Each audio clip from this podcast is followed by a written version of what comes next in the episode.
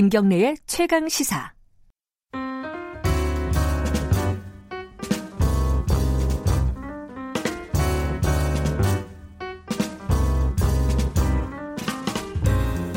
네, 더 나은 미래를 위해 오늘의 정책을 고민하는 시간입니다. 김기식의 정책 이야기 식스센스 김기식 더 미래연구소 정책위원장 나와 계십니다. 안녕하세요. 예, 안녕하세요. 부동산 얘기.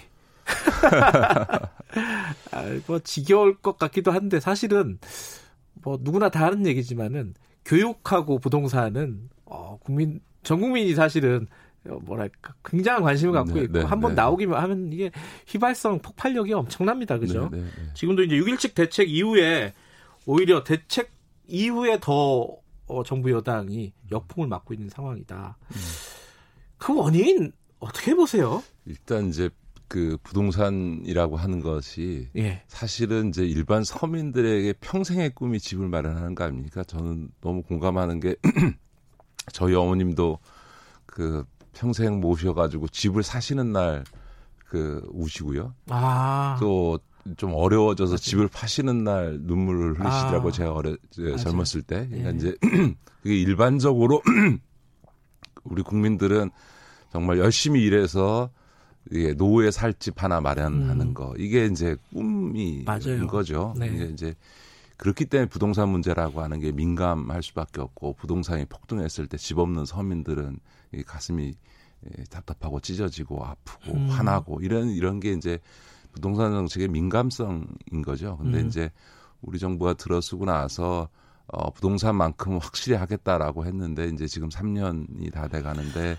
여전히 부동산이 불안정하고 이러니까 이제 이게 이제 국민들의 이런 어떤 불만도 음. 있고 최근에는 이제 몇 가지 조금 정무적 실수를 했죠 우리 그 청와대 노영민 실장, 노영민 실장. 예. 이런 좀 정무적으로 어 잘못된 판단이라든가 음. 이런 것들이 이제 국민들의 정서를 자극하면서 네. 조금 더 여론이 악화되고 있는 것 같습니다.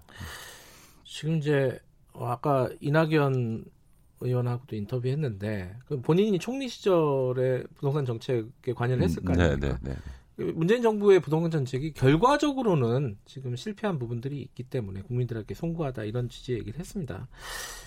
어, 저는 어떻게 보세요 이거? 부동산 문재인 정부의 부동산 정책이 실패했다라고 얘기하는 것에는 동의하지 않습니다. 음. 워낙 일단 기본적으로요. 부동산이라고 하는 거를 많은 분들이 이제 부동산 정책이 두 가지가 있는데 하나는 지금 하는 세금 정책이라든가 뭐 예를 들어서 부동산 규제 지역을 설정한다든가 네. 이런 건좀 미시적 정책인데 네. 사실은 부동산 문제의 핵심은 시중 유동성 자금이 어디로 흘러가느냐 혹은 또 국민들의 자산 형성 문제와 관련된 문제거든요. 예를 들어서 네. 참여정부 때 부동산이 폭등했다 그러고 그래서 이제 참여정부의 뼈, 아픈 네. 이제 실책으로 평가를 받습니다만 사실은 그때 우리나라만 그렇게 부동산이 폭등한 게 아니고 전 세계적으로 부동산 음. 버블이 일었습니다. 그래서 네. 미국도 그 부동산 버블이 결국은 2008년도 리만 브라더스 사태로 터진 거거든요. 네. 그러니까 이 부동산 문제라고 하는 게 전 세계적으로 어인 문제이고요. 더군다나 이제 문재인 정부가 참 어려운 거는 원래 부동산은 저, 제가 몇 번 강조했습니다만 돈의 흐름을 차단하는 거거든요. 그러니까 돈, 그러니까 부동산 가격이 오르면 자산 버블이 생기는 거니까 긴축 정책을 통해서나 하여간 통화 정책을 통해서 금리를 올리거나 통화 공급량을 줄여서 자산 유동성을 줄이는 게 이제 가장 근본적인 대책인데 지금 경제가 어렵잖아요. 그러니까 금리를 올릴 수도 없고 으흠. 지금 코로나 때문에 지금 추경을 세 번이나 할 만큼 이제 일종의 양적 완화 정책을 취하고 있으니까 시중의 유동 자금은 점점 점점 늘어나고 네. 있는 거니까 다시 말해서 부동산 정책을 취할 수 있는 데 있어서 손발 다 묶어놓고 지금 묶인 상태로 정책을 하다 보니까 정책에 한계가 있는 것 뿐이지 지금 문재인 정부가 취하고 있는 부동산 정책의 방향 자체는 옳은 방향이고요. 음. 그렇게 가야 되는 거 맞고 이게 장기적으로 보면 어, 큰 효과를 나타낼 거다. 다만 네. 단기적으로 이런 부동산 어떤 어의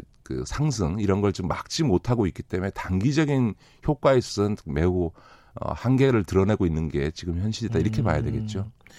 지금 이제 좀 전에 여야 의원들 토론도 했는데 음. 좀 있으면 이제 국회에서 종부세 관련된 네, 네, 어, 네. 안이 나올 겁니다. 아마 네, 네 나올 네. 거고 종부세뿐만 아니라 뭐 취득세라든가 이, 뭐 이런 것도 이제 손을 보겠다는 거예요, 그죠? 양도세도 마찬가지고.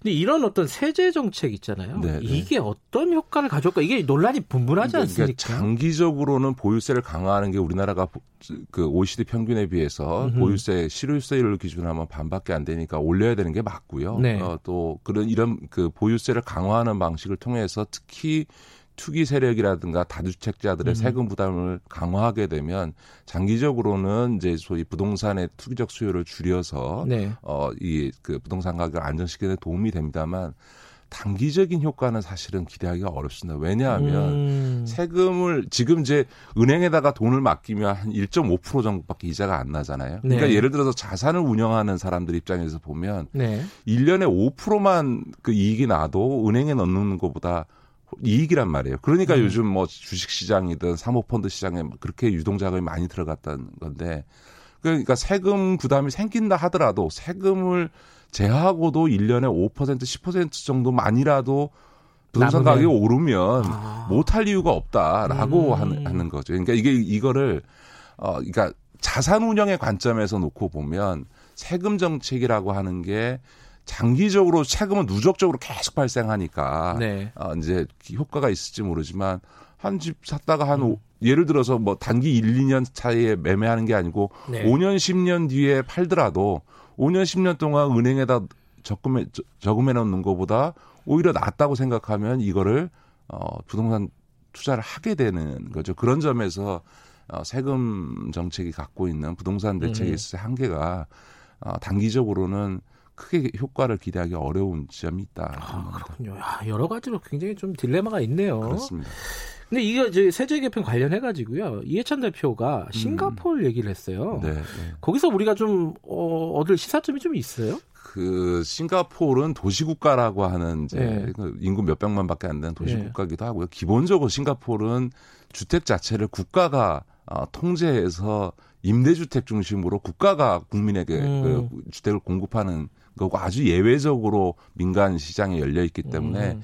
우리 같이 같은 이런 5천만 국가 에서 전 국민이 다 자가 소유가 꿈인 이런 나라에서 싱가포르 모델을 어, 그대로 가져다 쓰기는 저는 어려울 거라고 봅니다. 그렇군요.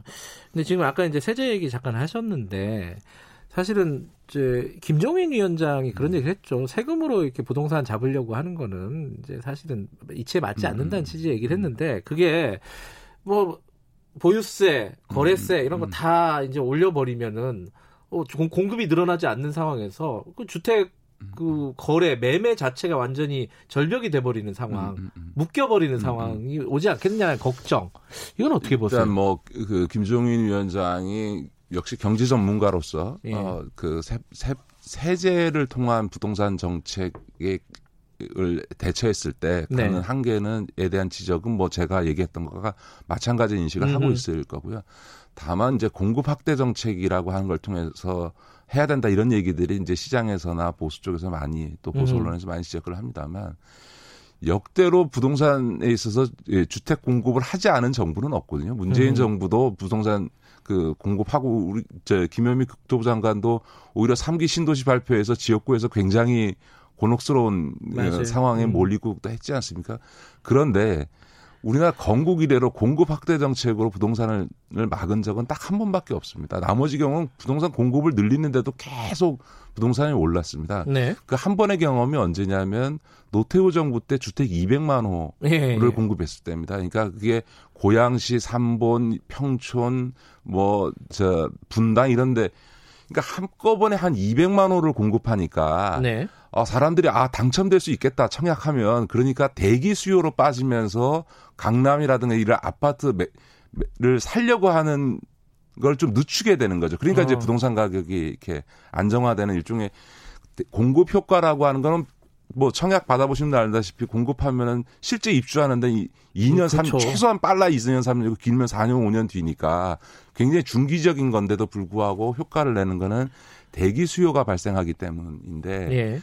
문제는 이건 한 200만 호 정도 공급할 때나 가능한 얘기지 찔끔찔끔 부동산 공급해봐야 그 효과는 별로 없, 없고요.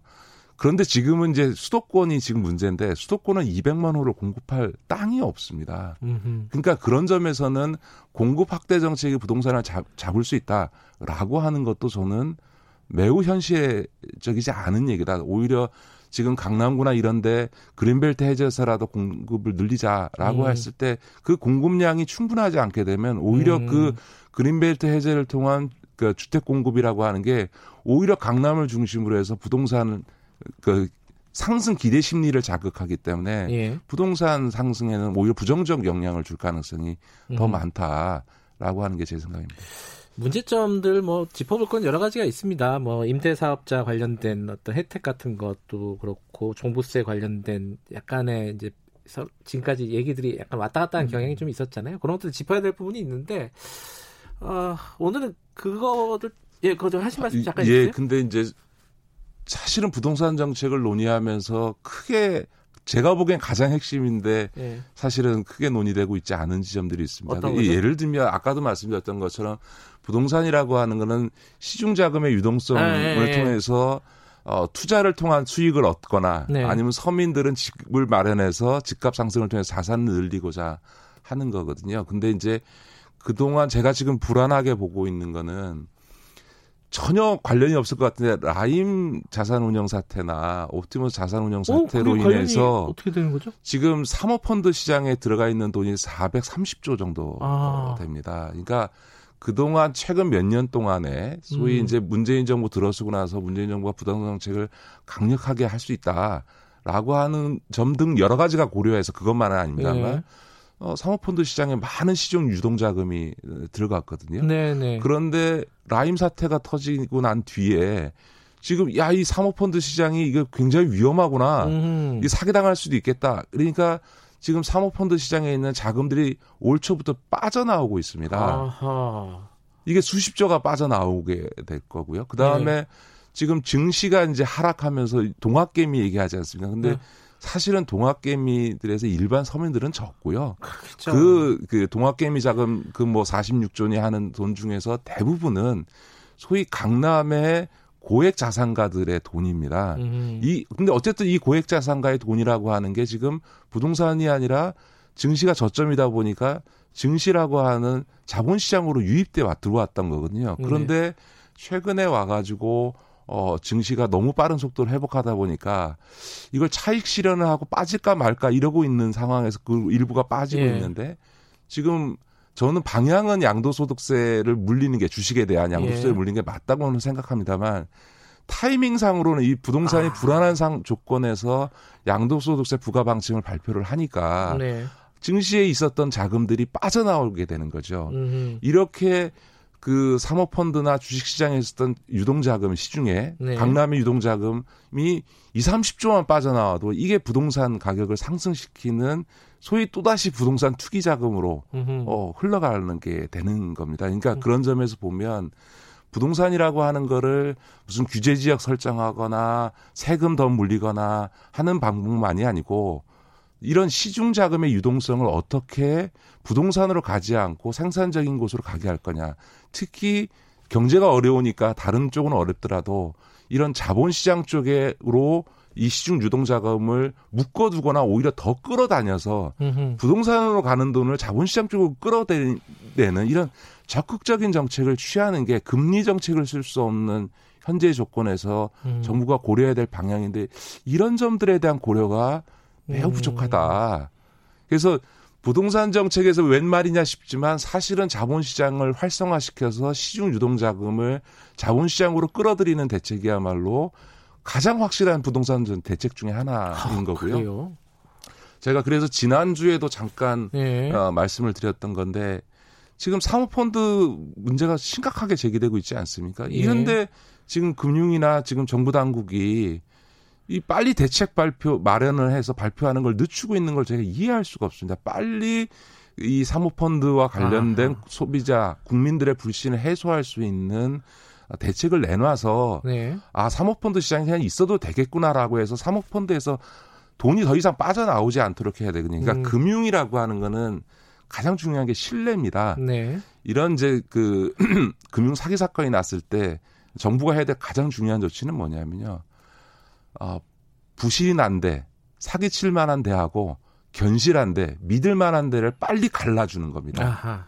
예. 그래서 신용의 위기가 발생하지 않도록 해서 자본시장에서 돈이 빠져나오지 않게 해주는 게 음. 금융정책에 있어서 기본인 거거든요. 근데 예. 이 조치를 지금 금융위가 신속하게 하지 않고 있는 것도 대단히 심각한 문제다. 이런 말씀을 드리고 싶습니다. 아, 이게 뭐 라임 옵티머스 사건에서 이 부동산까지 경제라는 게 사실은 다 연결돼 있는 거기 때문에 그죠? 그렇죠. 그리고 우리 음. 청취자들께서도 부동산 정책은 가장 기본적인 것은 돈의 흐름이다. 음흠. 그 돈을 가지고 돈을 예. 늘리려고 하는 네. 돈을 불리려고 하는 심리가 부동산에 가장 큰 영향을 주는 거다라고 음흠. 하는 이해를 갖고 좀 정책을 좀 봐주셨으면 하는 생각이 듭니다. 알겠습니다. 오늘 뭐 청취자분들이 약간의 뭐 다른 어떤 시각이 생겼을 것 같습니다. 오늘 말씀 여기까지 드릴게요. 고맙습니다. 네, 고맙습니다. 예, 김기식 더미래연구소 정책위원장이었고요. 지금 시각은 8시 46분입니다.